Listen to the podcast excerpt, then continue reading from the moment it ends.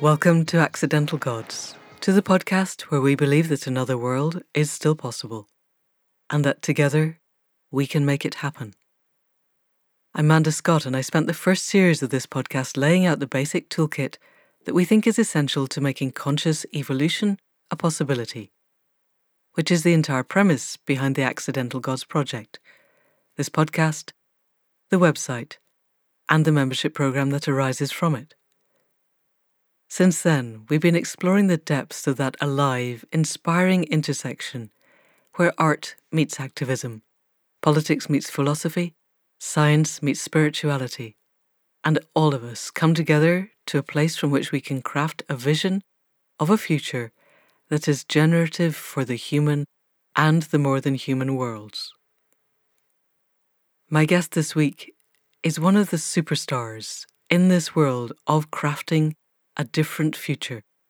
Rob Hopkins was a co founder of the Transition Network.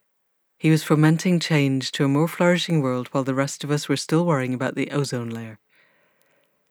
He's written a host of books, including the groundbreaking From What Is to What If that we will talk about in the podcast. He holds two honorary doctorates, and in 2012, he was voted one of the Independent's top 100 environmentalists. He was on the Observer's list of Britain's 50 New Radicals. He is founder of the New Lion Brewery in Totnes in Devon, and he's director of the Totnes Community Development Society. When the world needs new ideas and ways to make them happen, Rob Hopkins is there at the vanguard. So, people of the podcast, please welcome Rob Hopkins. So, Rob Hopkins, on our second try at the other end of lockdown, or at the other end of first lockdown, uh, welcome to the Accidental Gods podcast. Well, How is life down in Devon? Life in Devon is kind of, uh, I don't know, I, I, sort of I almost feel like I'm emerging from lockdown as sort of a different person than I went in. It, it feels very strange, kind of a process. And, um, next week I'm going away to France to go and do mm. some talks and stuff, which was supposed to happen in April and May and was cancelled. And but actually, I'm sort of feeling like I've spent the last six months. The furthest I've been is Totnes. Actually, I went to Exeter once, and and, and it was completely sensorily overwhelming. So quite how going on Eurostar yeah. and all that's going to be, I have no idea. This is how our ancestors lived, there wasn't it? There were people in our village who for whom going to Glasgow was a once in a decade event when I was a kid growing up. Yes. And and the rest of the time they were within walking distance or maybe took a bus to the little town and that was it. I used to live in Italy when I was about in my early 20s and I lived in this village and we had this friend called Guido who was about 80, lovely, lovely man. Still ran his farm on his own. He had a cow and a horse. Uh, and I remember he had had one time an English backpacking uh, young woman had come to stay in his house for a while and helped on his farm called Lynetta, who he still talked about Lynetta all the time. And he once, and I don't think he'd ever been. Maybe he'd been to Pisa once, you know, he'd hardly ever been. And I remember he said, Ah, you're going to London. If you go to London, just ask for Lynetta. Everyone will know her. it's like his mental picture of London was it was the same size as his six, village. Six houses and a, and a, and a goat. Cows. Yeah, exactly. Brilliant. That's so cool. Um, yeah. So since we last spoke, you have started your own podcast, and the whole of From What Is to What If seems to me to have taken off as an internet phenomenon. The concept of creative thinking as a way to move us forward. So there may well be people listening to the podcast. Actually, I hope there are people listening to the podcast who haven't read your book yet, because that means that they will go out and buy it by the end of the podcast. And we will enlarge the general audience of the concept of creative imagination and what it can do to begin to shape the more beautiful world that our hearts know is possible, that Charles Eisenstein speaks of. So before we move into the work that you've been doing recently. Can we talk a little bit about the book From What Is to What If, how it arose, and the wonder that is contained within it? Sure. Well, uh, it was uh, a kind of a two year project, really, that I did where um, I interviewed more than 100 people. I went to visit loads of really interesting places, uh, projects. And it came about because I kept reading people who I really admire and respect, like Bill McKibben and Naomi Klein and George Monbiot and people, and they who all seem to be using this term. It would where they would say climate change is a failure of the imagination. It would kind of pop up and, and then disappear again, and I'd be left going, "Oh, uh, that was interesting. What do you mean by that? Why why would we be having a failure of the imagination in, in 2020 at a time when we need to be at our most imaginative? And then I came across some research done in 2011 by a woman called Kyung Hee Kim in the US, a researcher who had looked at a whole load of data from something called the Torrance Test for Creative Thinking, which is the sort of gold standard creativity test, which had been done in the US on big samples of people going back to the 1960s. And the, the conclusion was that imagination and IQ had risen together until the mid 90s. And then IQ kept rising and imagination kind of just like uh, sort of divergent thinking had mm. started to decline. Yeah. And I thought, well, when this was published, it made the front page of Newsweek. It was a really big deal. And it was like people, it was a whole load of soul searching in the US about oh, what does this mean for economic growth? What does this mean for Hollywood?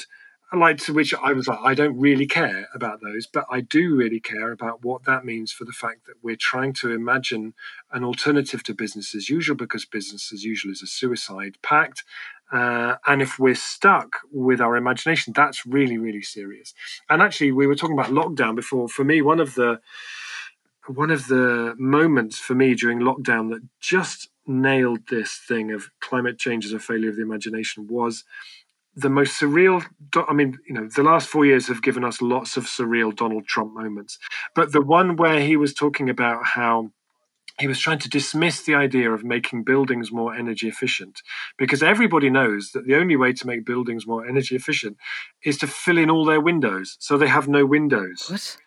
What? I, I'm, I'm thinking you're the you're the president of this country and actually really so and, I, and on social media and things i encounter so many people who get into that thing of well a low carbon future is basically living in a cave and eating rotten potatoes isn't it? Yes. you know? And it's like well of course it's not. Of course it's not. And and the so the book what i wanted to do it kind of helped me really realize that a lot of what I've been doing for the last 10, 12 years in the transition movement and the writing and the talking I do is about longing and cultivating longing. The only way we're going to achieve a, a, a, a zero carbon world is by creating such deep longing in people that it becomes inevitable that we create it. You know, I always say when when Neil Armstrong went to the moon, it wasn't his idea, it wasn't JFK's hmm. idea. Mm. We had culturally been creating that longing to go there. Frank Sinatra sang us to the moon. Tintin went to the moon. Everybody went to the moon to the point where there was such a profound collective longing to go to the moon that it kind of became inevitable. And we did it within eight years from scratch. We got someone onto the moon you know and and and it seems like we often focus on the how do we build the rocket bit and not on the how do we create the longing bit which is about uh, imagination. So the book is a kind of an exploration of what's the state of health of our collective imagination? How can we tell? If the imagination's not doing that well what could we do about that? What would it look like if we set out to intentionally rebuild the imagination? If we elected people who said our priority is to make this the most imaginative country in the world, what would you do? How would you do that? You would have to completely overhaul ima- uh, education and mm-hmm. health service and politics and democracy and economics. And I find examples uh, of all of those things and of people who are putting imagination now at the heart of how they see their political future, how they want to reimagine things. And my favorite, one of my favorite stories in there that I only heard about two weeks before I had to submit the final manuscript, so I had a frenzied couple of weeks trying to find out more, was the Civic Imagination Office in Bologna, where the government in Bologna have created a, not a civic engagement office or a civic participation office, but a civic imagination office, and said our our intention is to boost the imaginative capacity of this city. And it's so replicable and so beautiful. So fundamentally, the book is a, is is a kind of a I think it's of it as a kind of extended love poem to those two words "what if," and their their profound uh, power and th- our need to reconnect to them at this particular time in our history. Brilliant. Perfect. Because it does seem to me that the whole thing, the analogy of going to the moon, we could all imagine what we thought going to the moon was going to be like. And then what happened was we saw a way we could do it, or we believed the scientists who told us there was a way we could do it. And that what is lacking in the conversations that I hold out in the world, not with accidental gods people or people within our collective bubbles, but the general people who still read the Mail and the Telegraph and believe the BBC, is that they genuinely have no idea of what the alternative might look like, which is exactly what you're saying. This total failure. It's it's easier to imagine the complete extinction of everything that lives on Earth than it is to imagine an alternative to business as usual, which is a collective failure of the imagination. extraordinary? Yeah, it, it is terrifying. So lots of questions arising, but the first one is actually I want to know what is happening with the Civic Imagination Office in Bologna because you must have it must be at least 18 months, possibly two years since you submitted. Yeah, well, I haven't checked back in with them. I think, as far as I know, I, I don't know what a civic imagination office in lockdown looks like. But the the idea of it, I think, came about the that they always trace. I love you know projects always have their kind of founding story, don't they? And, and their, their founding story is all about a bench that somebody who lived on a street wanted to paint the bench a different color. And they approached the municipality and realized that in order to just get permission to paint one bench was going to take them nine months. And they had to get the permission of six different government departments. No. And they realized that this was just ridiculous. And it was at the same time as they were noting that there was a real decline in participation in elections, there was a real decline in, in, in civic engagement generally. So they that they started this uh, idea of a civic imagination office by creating six kind of laboratories around the city.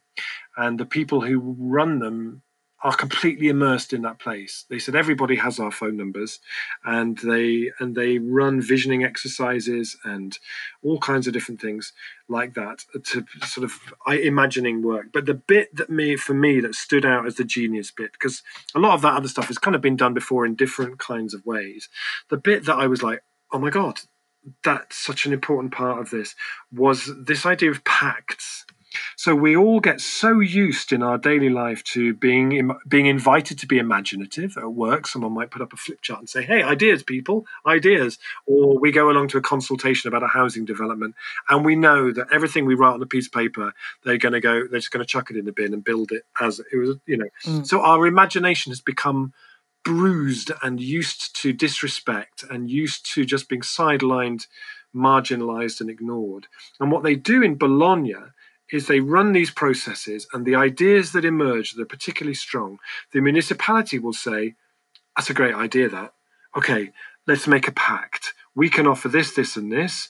And you, as a community or as a community organization, you can offer that and that. Good. Okay, let's do it.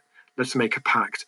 And in the last five years in Bologna, they've made 500 pacts, which range from we're going to support you to make a garden on your street and make it much easier for you to do so, through to ah, okay, you want to start a school to train and support young people to become classical musicians? Well, you can have this empty office block and we'll support you to get in there and to turn it into that.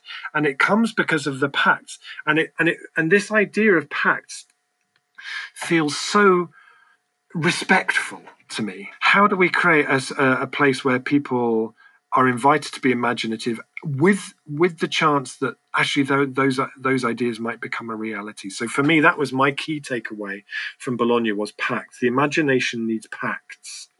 Yes, and the chance that the ideas might become a reality. That feels like a really, really important key step before we ever start the process. Knowing that the ideas that we have exactly as you said, if you sit in the room and you create all the ideas and you know that the people running the process have no intention of following what you're saying, then it's already dampening, if not completely annihilating, yeah. the ability of your imagination to stretch out to its furthest limits. Yes. If you know that your ideas might take off, then then it becomes exciting and real and juicy and and fun and inspiring. It's a completely different it's a completely different experience. Yes I'm due to talk quite soon to Mark Lawrence, who set up the City Repair Project in Portland. Have you heard of that? Yes, of course, absolutely. Because Yeah. that that feels like one of those extraordinary experiences of the imagination of okay, this we need more collective space, so we're just going to paint this intersection and turn it into a park and see what happens. And what happens is that there are now 700 of those in Portland, which is just Mind blowing. or there were before Portland turned into a war zone. Um, There might be more so- because of that. there might be more by now. Yes, you never know. So that's happening in Bologna. And it seemed to me that when you were writing the book, you were talking particularly to the more progressive parties in the UK. And I'm wondering, since then, and particularly since lockdown, because lockdown seemed to me that a lot of us who want social and cultural and climate justice saw the potential of lockdown for change. That the what Molly Scott Cato calls the Boeing 747 of the business as usual fossil fuel economy was landing, and that potentially when it took off again, it could be something different. And we're not necessarily seeing that played out yet, but I am hoping that there are some pretty strong roots growing underneath of ways that it might play out. So I'm wondering, in your connections with politicians in the UK, are you seeing more imagination being exercised there? There is an exercise that I do whenever I do talks where I invite people to close their eyes and to imagine that uh, we are helped by the time machine I built during lockdown from plans I found online.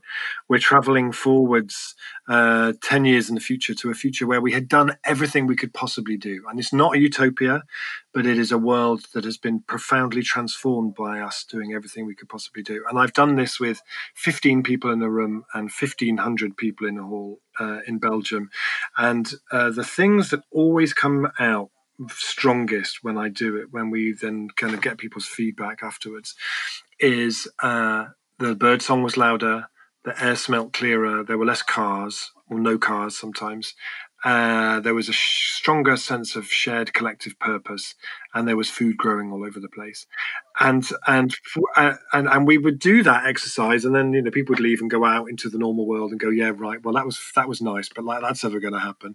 And actually, we had that's what we've had for at least a couple of months. We could go outside, and all of a sudden that was so much more kind of uh, tangible. And uh, and what I have what I've observed during lockdown has been a lot of organisations, a lot of Extinction Rebellion groups. Actually, it's quite interesting, and and other environmental groups who are really keen to explore that kind of what academics would call prefigurative, that sort of really feeling into and becoming better at articulating, well, what do we want to come next? What does it look like? What does it feel like? How do we communicate that to people? That we're going out into the world with a big, bold, beautiful yes that accompanies the big, bold, beautiful no uh, that is also so, so important in, in, in, the, in the fight that we have at the moment. So I've seen a huge amount of that and a huge number of organizations actually who have been uh, picking up uh, bits of the book and wanting to do stuff with them. And, and I've had lovely things of people sending me little video clips or bits where they've started a conference or started a meeting by reading the first bit out of the book, which is like a six or seven page kind of a, it's my imaginary walk through a future where we made it. And, uh, and that, Your manifesto yeah, it's been really fascinating to see where that pops up. So, I my intention always with the book was to to put it out and just see where it went. And so I know a few places now that are that are very moving along very strongly now. Hastings and Stroud and a few other places in creating civic imagination offices. Um, there's a th- project I've been asked to be part of in Northern Ireland as a coming together of unexpected organisations, and they're using What If uh, through all of this. Really interesting. So I, I'm just I'm just sort of sitting with all of that.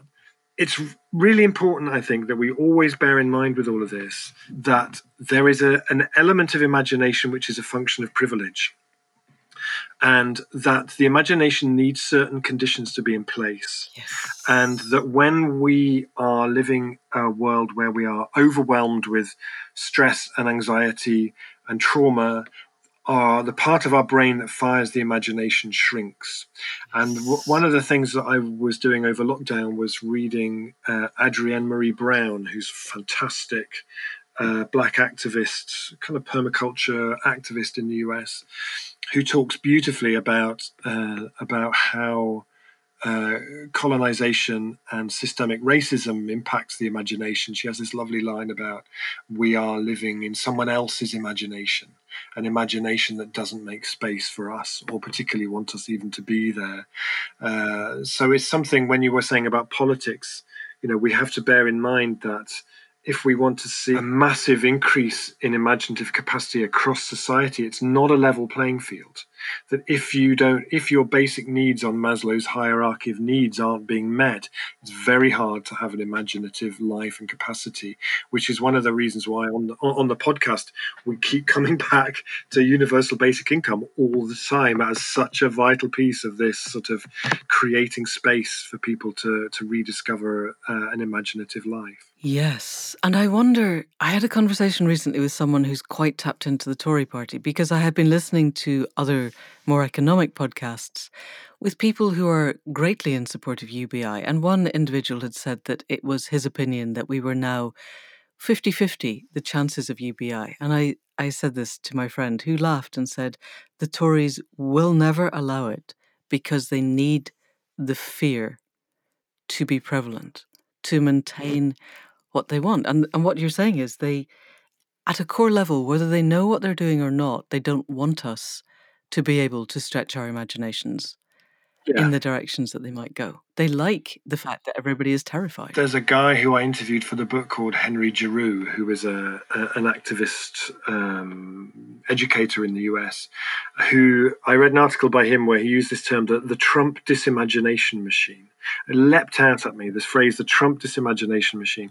You know, do we do we live in a time where where we are surrounded by I, you know i feel like there is a perfect storm of factors that we're living in at the moment that are corrosive and toxic to the imagination. We have no time.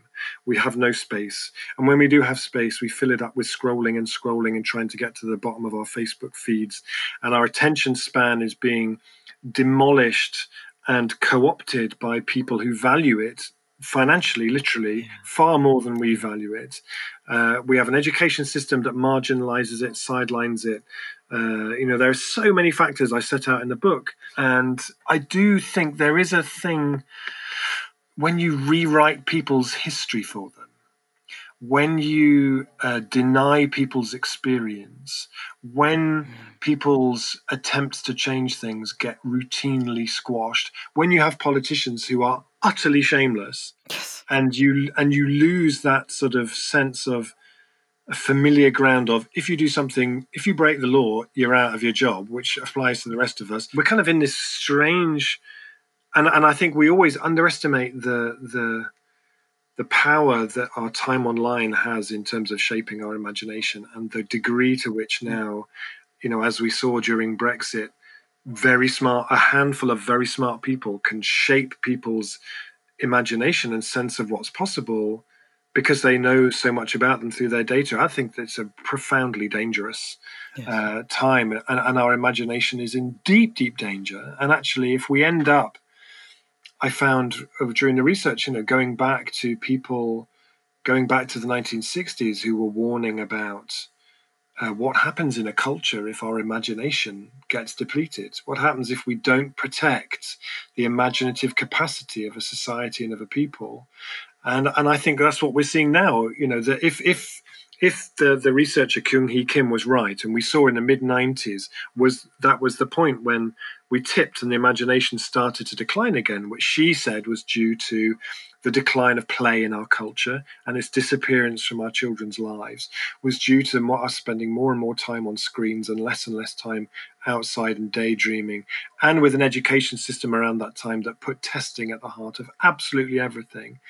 You know, we we started to create the conditions then, and we know that if we don't feed a society a good diet, if we aren't sufficiently nourished, then you see a rise in preventable illnesses. We know that if a population isn't educated uh, well, then it's unable to reach its full potential. But we seem to just be allowing this sort of uh, curling up at the edges, this sort of depletion of our contraction of our imagination, just goes off just slightly out of our field of vision. And we don't notice it. And the point of the book with for me was to say, whoa, whoa, whoa, hang, hang, hang, hang on. If we lose our collective imagination, we are screwed, particularly now uh, in the we would be at any time, but particularly with the climate emergency, which demands that we reimagine and rebuild everything. We have to focus back on this and say this really is something really precious here is not being paid attention to, and that really matters. So, have you had feedback since the book was published from people who might hold the levers of the power to change our imagination. So I'm thinking, obviously, not Cambridge Analytica, but the people who run any of the social media companies and or the BBC or Sky or Channel 4 or or any of the big media companies whose job it is one way or another to curate what reaches our imaginal pool the, the, the, quick answer to that is no. and the short, the, the, the longer answer is, but I have been contacted by quite a few people who are uh, script writers who are looking to yes. write, um, who are fed up of writing endless dystopian stories and who want yes. to do stuff which is uh, looking to tell the other stories. Uh, I've been contacted by a lot of people working within the education system who want to change it, and and and and it's been really fascinating and you know, it's one of those things where you never quite know. But there have been a, quite a few things I've listening been listening to, and I'm thinking they read the book. They read my book. Yes, yes, particularly on radio. Yeah, they were on the, the, food program on Radio Four. Yes, yes, a couple of weeks yes. ago. That was extraordinary. Did this phenomenal thing called where, uh, where the idea was that we were living now in, set in 2030, and it was a Sitopia. It was based around food, and it was so totally uh, that first opening bit of the book, but I didn't get credit, but that's okay. Uh, but that that's the, kind of the, the power of ideas. And the only thing that I thought was slightly disappointing was was how posh everybody was. Do you know what I mean? There were not very many regional accents now responsible for running the food. Or even young accents, or even, or young... even, suggestions of people who were not white. No, there accents. was definitely not very many of those. Yeah, I need to find a link to that for the show notes. Yeah, no, I, I but I thought that was beautiful how they did that, and just those little kind of observations of stuff.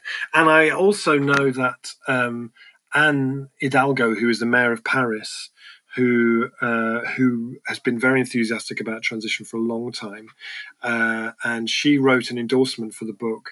And when she began her campaign to run to be re-elected as the mayor of Paris, which she was uh, early in lockdown. Um, she gave this phenomenal speech that I was like, oh my God, this is amazing. Where she talked about Paris as a 15 minute city, where everything you need is within 15 minutes of your house and she painted a picture of what it would be like. It was beautiful. What's a day in the life living in a 15 minute city? And you wake up and you get your bread from here, and everything you need is within 15 minute walk. You don't need a car because you can get to everything. And and that's the bit that I see more and more of, and I see more and more uh, people using what if uh, in all kinds of different places. But you know, I, I think as well, it's kind of. I'm not saying that's all happening because of the book. I think there's something which is kind of of the moment that maybe the book captured rather than somehow it all being due back to that. Yeah, but I think you put the idea out there and it's beginning to run. So, things I would like to look at, I'd like to look a bit about Amsterdam specifically because it is heading to be a donut city. And I saw that you had looked at that on your podcast. Sure. So we could talk a little bit about your podcast, and then I'd like to discuss Amsterdam, and then we'll see where we go from there. So tell us about your podcast and particularly about the Amsterdam concept. So the podcast uh, has been my kind of lockdown project. I was sitting there thinking, okay, what could I do? It would be nice. It would be nice to emerge from lockdown with something different from how I went into lockdown. You've been doing a lot of lino cuts as well. doing a lot of lino cuts as well, yeah. Which are very lovely. Well, thank you. That's been a bit of a discovery, yeah. But it's um, I I wanted to do something that was kind of beginning the process of thinking about what the next book might be. Uh, so it's called From What If to What Next. The book was called From What Is to What If, and this is called From What If to What Next. The concept was that that listeners and subscribers would send me in their what if questions, the the questions that are sitting with them in terms of the kind of future they long for, the kind of future they dream of. What which what if questions does that raise for them? And then I would find the two best people I could to help explore how we might move from what if to what next, how we might explore how that could become a, a, living, breathing reality. And it's been such fun. It's been brilliant. And and really, and we start every episode with that exercise I mentioned before of saying, okay, we're traveling forward, it's 2030 if our um, so for example the first one the first episode was what if birdsong drowned out the traffic huh. so we had sam lee uh, and uh, Mya-Rose Craig who's also known as bird girl who is a young ornithologist and um, we started out with okay travel forward we're 10 years it's 2030 we're now living in a world where birdsong drowns out the traffic. Take us on a walk around, describe it to us, explain it to us. And it's just so beautiful. So beautiful because what it does is it allows you into the imagination of those people, which is what gets them out of bed every morning to create that. And we don't do that often enough. You know, I, I remember I, one of the guys I interviewed for the book called Stuart Candy, who's a futurist, who said to me that one of his thoughts was every time there's an election, we should say that the people who are running for office should make a two or three minute film about what the world would be like 10 years in the future if we actually if all of their policies have been implemented and let us inside that bit of your imagination. We want to. I, I want to know what that feels like and looks like, and so so that part of it is just magic. And then we also do a bonus thing for people who subscribe called the Ministry of Imagination, where there is now a Ministry of Imagination, which has proved hugely catalytic in terms of uh, making the the country and its politics more imaginative. And the guests are then anointed as ministers of the imagination and are invited to yes. come up with three policies that would hugely accelerate our move towards uh, whatever it is we're talking talking about, and not to think there are any constraints or budget limits or whatever. Just some really big, bold kind of uh, kind of ideas. And as those have gone along, the ministry itself has become a whole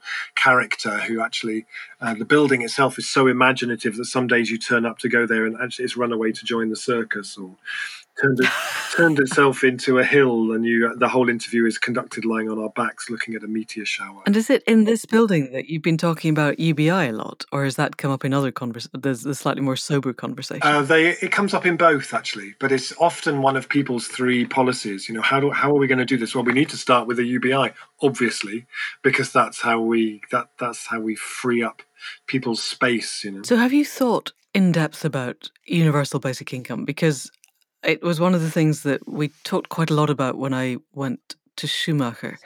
And I haven't had a chance on this podcast to have a proper conversation. Is it something that you've considered as other than a concept?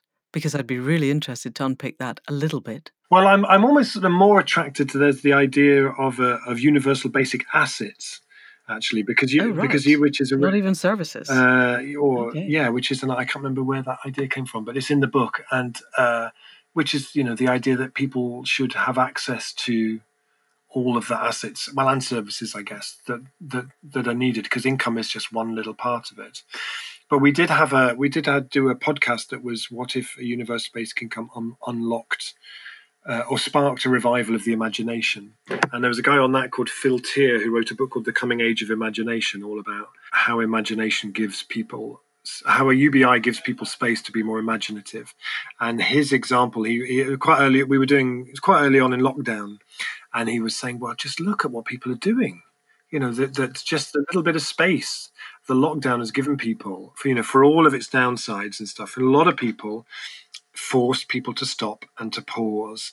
And you saw people starting drawing again or starting lino cutting again, in my example, or in my case, or um, uh, you know, making daft videos of their family doing complex dance routines or posing as famous portraits and and all this. You know, actually, just even that little bit of space, you saw this kind of, oh, I've got some space now, and you know, I wonder how many people you know wrote the novel they always dreamt of writing or uh, uh, you know so many people started gardening in a way they'd always dreamt of and talked about and never done. Yeah. Yeah so it, it's something that would also give the artistic people in the world this uh, some kind of stability. It's such a, such a terrifying life. A lot of people being art being artists you're so hand to mouth and precarious and it would give them uh, the other guest who was on that episode talked about how it would give artists a security uh, that they don't have uh, which would be hugely beneficial for the for the wider society to see that kind of explosion of creativity, but also that that in that situation, the rest of us would then have a huge amount to learn from those people that artists would then be able to teach us how better to use our time and and you know how to be how to be creative and so on so yes because creativity and imagination are are two sides of the same coin and if we had the space and the i think something you said earlier about we need to feel safe in order to be able to be imaginative. And one of the strange paradoxes of lockdown, it seemed to me, was people's incomes crashed, but there was nothing to be done about it. It wasn't as if you had to rush around going out trying to find another job because that wasn't possible. And so the odd paradox of being less fearful than we might otherwise have been in a circumstance where there really was, for some people, almost no income at all, struck me as very liberating, as well as showing up the huge holes in the structure that we have at the moment. Mm. So anyway, that's probably Absolutely. a whole different concept.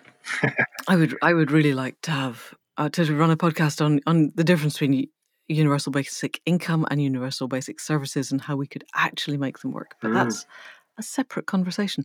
So Amsterdam is looking forwards and wants to be the first donut city. It's one of the C40 cities, of which I gather there are now, in fact, 76 at the time of recording. I think they need a rebrand. yeah, yeah, yeah, exactly. But it's going to change every day, so they can't do it. But the, you know, of activist green mayors who want their cities to be, as you said with Paris, to be 15 minute cities, to be living cities, to be regenerative mm, cities mm. where the ecosystems thrive more than they did on the land on which the city was built before the city ever got there. Mm. And that these things are possible. And that all we need is, is, as you said, the Bologna Pact. You need the people at the top to go, if you can imagine it, we will help you make it happen. Mm. What matters to you? And that Amsterdam is really kicking off with this. So, have you been to Amsterdam or have you been Zooming with people in Amsterdam or otherwise exploring it as a model? Well, I love Amsterdam, uh, and also as a massive Van Gogh nerd, it's a regular kind of pilgrimage site for me. Um, no, I, I didn't go there. I it was it was during lockdown, so uh, so we did an episode speaking to Kate Raworth and uh, Marieke van Doorninck, who is the deputy mayor there. I think the thing the thing that I love, uh, and and Kate and I have talked about this quite a lot, it, that is so exciting to me about donut economics and where it crosses over so beautifully with imagination. And Rob Shorter, who was at Schumacher, mm. who uh, I worked with to create this sort of um, imagination sundial thing that, that has been a lot of people have found really useful as well. And he now works on the donut economics. Yeah. Uh, I, have recorded a podcast with him. Okay, fabulous, fabulous. So he's he's a, he's wonderful. And um, one of the things that that that came to me halfway through researching the book was the degree to which the imagination needs limits. And if I, so if I said, Manda, tell me a story, I mean, it'd be easy for you because you're, because this is what you do. But for a lot of people, if you say, tell me a story, you'd be like, oh, uh, mm, yeah, okay. If I said, you know, tell me a story about the mouse that lives under the piano in the pub round the corner from you, who always wears a blue hat. Uh, you'd be like, oh, okay. So you know, you, you, there would be some limits, a framework around the imagination. It's why Dr. Seuss wrote a book with 50 words. It's why we like haikus and limericks and hip hop and uh, art forms that give us some kind of a, a, a limit. And it's why uh, everywhere I go around Europe where people are working on climate change solutions who fundamentally understand the scale and the gravity of the issue, what they're coming up with is brilliantly imaginative, and we could do that and we could do that. And people like Donald Trump, who still can't get his head around the fact that a well insulated building could actually have windows. windows. Yeah, it's like, uh, yeah, it's like when when you put those limits around then the imagination thrives. And what the donut economics model does so beautifully is it defines that donut. It says you can't go further out that way and you can't go further in this way. So this is the sweet spot. And what it does, and what you see it doing in Amsterdam, is then it fires all that imagination about okay, so we need to be we need to be working within this space, uh, and that's what I love about it. It's it's like a it's it's a kind of an imagination workout for economists but it's designed in such a way that it's you know I've I've been to workshops that that Kate has run with a real mix of people, very hard-headed business people, uh, kind of artistic people, uh, engineers, planners, and they all get it, and they all go, ah, okay, that's the space, right? So what are we? And everybody has something to bring differently to what it would look like in that space.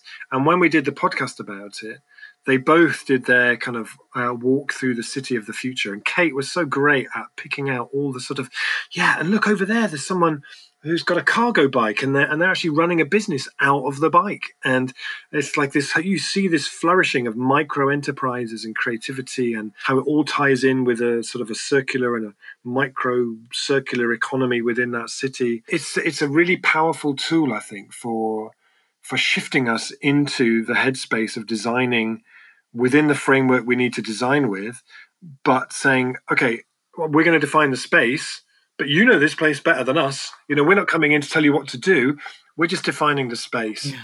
And yeah, but you can't push further out that way, and you can't push further in that way. Go and and it's magical. And and you see in the workshops they run and how they do them, the way they bring in making and art. And uh, one of the things that we wanted to do with Kate, because Kate was one of the very first people who read the final manuscript of the book because she wrote an endorsement and I sent her the draft. And bless her she was she was going to New Zealand to do some work for the new New Zealand government. And she read it the whole way and she arrived she sent me this message from New Zealand airport saying I've just finished it I love it it's great. And and one of the one of the stories in the book is about an exercise that Transition Network develop, uh, developed along with Encounters Arts called Transition Town Anywhere where you get 100 to 400 people together and you imagine you're stepping into the a future where we did had done everything we could possibly do, and then you think about well, what's my role in this future? What am I doing? You meet other people who share your interest, and you together design a project you're going to do, and then you literally build it out of cardboard and bamboo and string and sticky tape and pens and then you inhabit it and you trade in it and you celebrate in it and you grieve in it and you dance in it and this and it's to be among 300 adults totally lost in a play world that they've created is just amazing. And Kate's first thought was, we should do that and as a circular high street. So you could do it as a high street, and then afterwards, then you could pan up and you could look down and you could say, "Look, it's a donut," yes. which we haven't actually we haven't done it yet because it didn't quite feel like it worked that time. But maybe sometime in the future, you know, that somehow just that thought captured for me that sense of yeah, you you the, the donut economics defines the space and then you need to facilitate the imagination within that space. So I love it. It's and, and Amsterdam as the first, but there are many other cities working on it now. Uh, it's it's a brilliant tool because everybody everybody understands donuts, and and and hearing Kate explain don't she could explain it in about two minutes, and you go, oh yeah.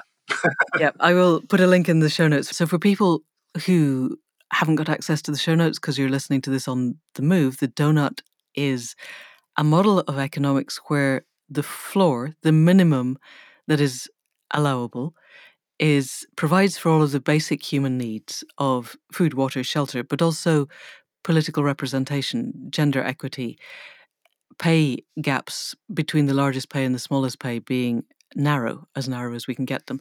And then there's an upper ceiling of the planetary limits. And the point is to find an economic, political, social, environmental solution that provides for the needs of all of the people and communities within the defined space, within the means of the living planet and it's beautiful and elegant and it works and it basically overturns every economic model that there has been since the start of economics as a science.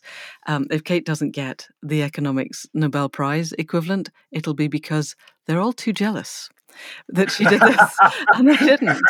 Definitely. Yeah. Um, absolutely. So absolutely. so yes, I'll I'll find uh, a link to Kate describing that and I'll put it in the show notes because if you're not aware of this, then that's the other book that you'll want to read as a result of this podcast after you've finished yeah, reading they, Rob's. They're good companions. They definitely are. They either end of your bookshelf.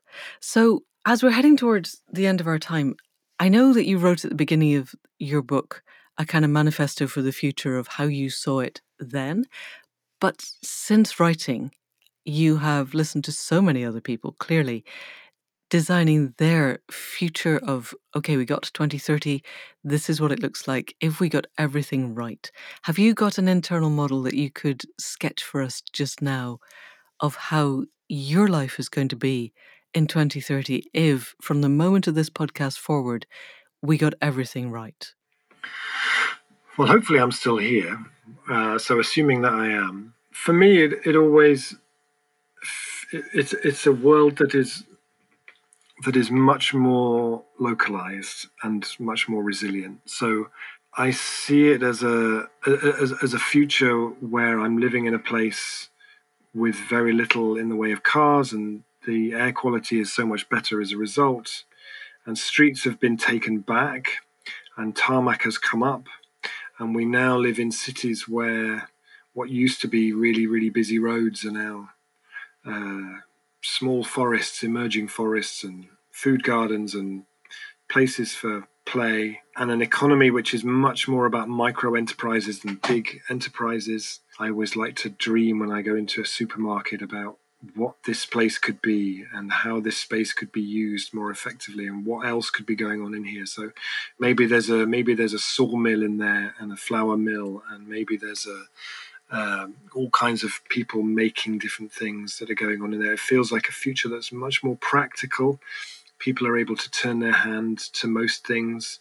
Schools are maybe more like how I've never been to a kibbutz, but how I imagine kibbutzes were in the sort of 60s and 70s, you know, with uh, food being grown and people learning through doing yes. and using the using the, the, the, the town, the city around them as a place where people go to learn. It's a future where uh, no more uh, people of color are, are, killed by the police, and that hasn't happened for seven or eight years. It's a place where money that would be invested into uh, criminal justice and uh, brutalizing uh, particular communities now goes into enabling those communities to live lives of well-being and uh, with good housing and good food and good opportunities and we've seen a massive increase in well-being and drops in crime as a result. Uh, we see addiction being treated as an illness not as a crime. We see people being able to live lives in which they are able to be imaginative and creative and and that there is space in people's lives. People don't work anywhere near the kind of hours that people work today so families are able to spend more time together. We see a lot of the strategies that we needed to do for climate change back in 2020 we looked at climate change and public health and mental health and economic regeneration as entirely separate fields. And by 2030 we recognize that they're they are entirely the same thing. We join them up. We're thinking more in terms of bioregions and connecting people to those. The food's fantastic. The beer is just exquisite. Uh, we uh, we are back in a time where we go to places because there are things that you can only taste there. There are particular beers that you have to come to Totnes to sample because you won't get them in any supermarkets anywhere. They're only created in here. Rob's brewery, people. created just well, just you know, just to mention, yep, yep. the bird song would be so much louder and the insect life would be so much more visible. But we would. It was the thing that I noticed during lockdown in 2020 was that I I, I, whether the bird song was louder or whether I just had more time and space to listen to it, I felt like it was a spring of bird song louder than I ever heard in my life, uh, of the most beautiful weather, uh, the most the most beautiful spring of my whole life. I think during lockdown, and I feel like as we slow down going into that future, we'll we'll all be able to say that of a lot more years. Oh, that was the most beautiful winter of my life because I actually had the time and space to stop uh, and appreciate it. Um, yeah, I could go on for hours with this. I it's don't know. Gorgeous. Well, well please feel free. It's, uh, because this is what we need. This is the visioning that we need because we can't get to the moon unless we know what the moon looks like and feels like. Yeah, it's a thing that I'm doing. So th- these bits in the podcast where people talk about the future, they're so beautiful and so heartfelt and poignant and kind of dreamy and and I'm just in a I'm just doing a project at the moment where I've been editing little bits of them together, and I'm working with an animator to kind of bring them to life Oh, because because because that feels to me like you know, and I'm sure there are always people who'll say, yeah, but uh, you know, uh, but surely, you know, by 2030, we'll all be underwater and it'll all be just horrendous and awful. And it's like, yes, I'm not saying somehow magically because we decide to, to think differently that the, the, the impacts of climate change that we have already put into train will somehow magically disappear. Hmm. But the point is that the worst scenarios that we read and the terrifying scenarios scientists usually say this is the scenario if we don't do anything. Yeah. But there is this one over here, yeah, which is admittedly it's looking pretty unlikely. But there is this scenario over here, which is the hey, we pulled our finger out Yeah. and did something phenomenally amazing in a short period of time because we decided that we could, and we did we created something so phenomenally extraordinary that the generations who came after us still tell great tales and sing great songs about those phenomenal people who did that work, and that's that's the bit that I'm still holding out for, and and that's the bit that will only happen if we can uh, help people to imagine it and to dream it. And so anything that we can do, anything that I can do, you know, to to give people those kind of tastes of it, just feels so precious and important to me. Yes. Thank you. That is absolutely perfect. So people will be able to find this animation at some point on your website. Uh, yeah, so I'm on Twitter as Rob in Transition, Yeah. and uh, and also I imagine that it'll probably be shared first with people who are subscribers at Yes, the course. podcast, which is Yes. uh, patreon.com slash from what if to what next. I will link to all of those in the show notes. So, as we wind to a close, if people listening wanted to do one thing other than reading your book, go out now that would substantially or significantly, or even just a tiny bit, make a difference to their world, what would you encourage them to do? to their to their world or to their imagination. Either. Both. I imagine that if you can change your imagination, you can change your world. If you can change your world, Oh, you yeah. can change your imagination. That's a good idea. That someone, someone should write a book about that. Uh, it's on my list, but hey, someone got there first. um, the thing that I find uh, my favorite kind of practice is when I go out for a walk is to look up. When I'm walking near trees, is to look up at the trees and to or even just lie on my back and look up at the canopy of trees. And there is something about the canopy of trees, particularly when they're lit, when the sun's coming through them, and it's different at different times of year, that is just is like such a kind of a perspective shift. And the patterns and the compositions and the colors, and it's just one of the most beautiful. And it, and it always just takes me out of where I'm where I am at that moment. Uh, and it just sort of grounds me in something and and it reconnects me to just how exquisitely beautiful this world is that we are blessed to live in. And uh, and it sort of it just gives me a bit of space. And i find that then when i go back afterwards somehow i'm more what maybe what it is is is one of the things that i wrote put in the book about about awe. It's about kind of little little everyday tastes of awe. And uh, and the, the the science about how awe makes us more compassionate and more uh, more generous and more pro-social is really fascinating. And I think for me, that thing of just looking up, maybe there's something biologically as it's why we like going into cathedrals and when we look up we go oh wow Mm. there's something maybe that when we even tilt our head back i don't know some hormone kicks in or something but for me there is something about looking up at the canopy of beautiful trees even if I, even if i'm in the middle of a city that just gives me a little dose of awe and just sends me off back into my life with my imagination just somehow a bit perked up Brilliant. That is a truly fantastic place to end. So, Rob Hopkins, thank you very much indeed for our second try on the podcast. thank you so much So that's it for another week. Huge thanks to Rob for being Rob, for all that he does and is. He is one of the shining stars in the firmament of radical action, and I really do encourage you to read his book. I will link to all of his contacts in the show notes. And if you are ever going to subscribe to another podcast other than this one, then his would be the first one to start with.